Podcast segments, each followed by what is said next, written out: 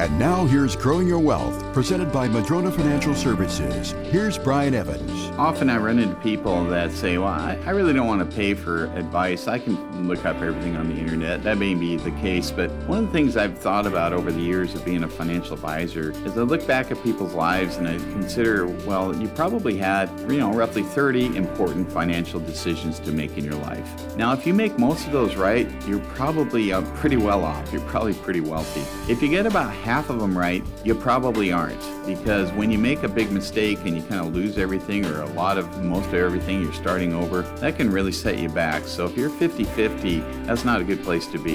If you make about two-thirds of them right, okay, you probably are doing okay. You're probably not uh, lighting it on fire, but you're, you're probably okay, depending on the, the size of some of these decisions. So one of the things about financial planning that I think about often is you want to get those few that are kind of a fifty-fifty. You may make a good decision or a bad decision on it, and you're not sure which because of your experience or lack thereof, that you might want to get some help or some advice or talk to people that have been through it before, because some of those decisions, maybe it's buying a house early in life, maybe it's taking a chance on your education and, and going that little extra mile or, or whatever it is, that can really make a profound effect on your finances, not only for your life, your family's life, but maybe generationally. So when it comes to financial advice, I think it's critical to make sure that you give yourself as many chances as you can to make as many proper decisions as you can, especially with those important ones along the way.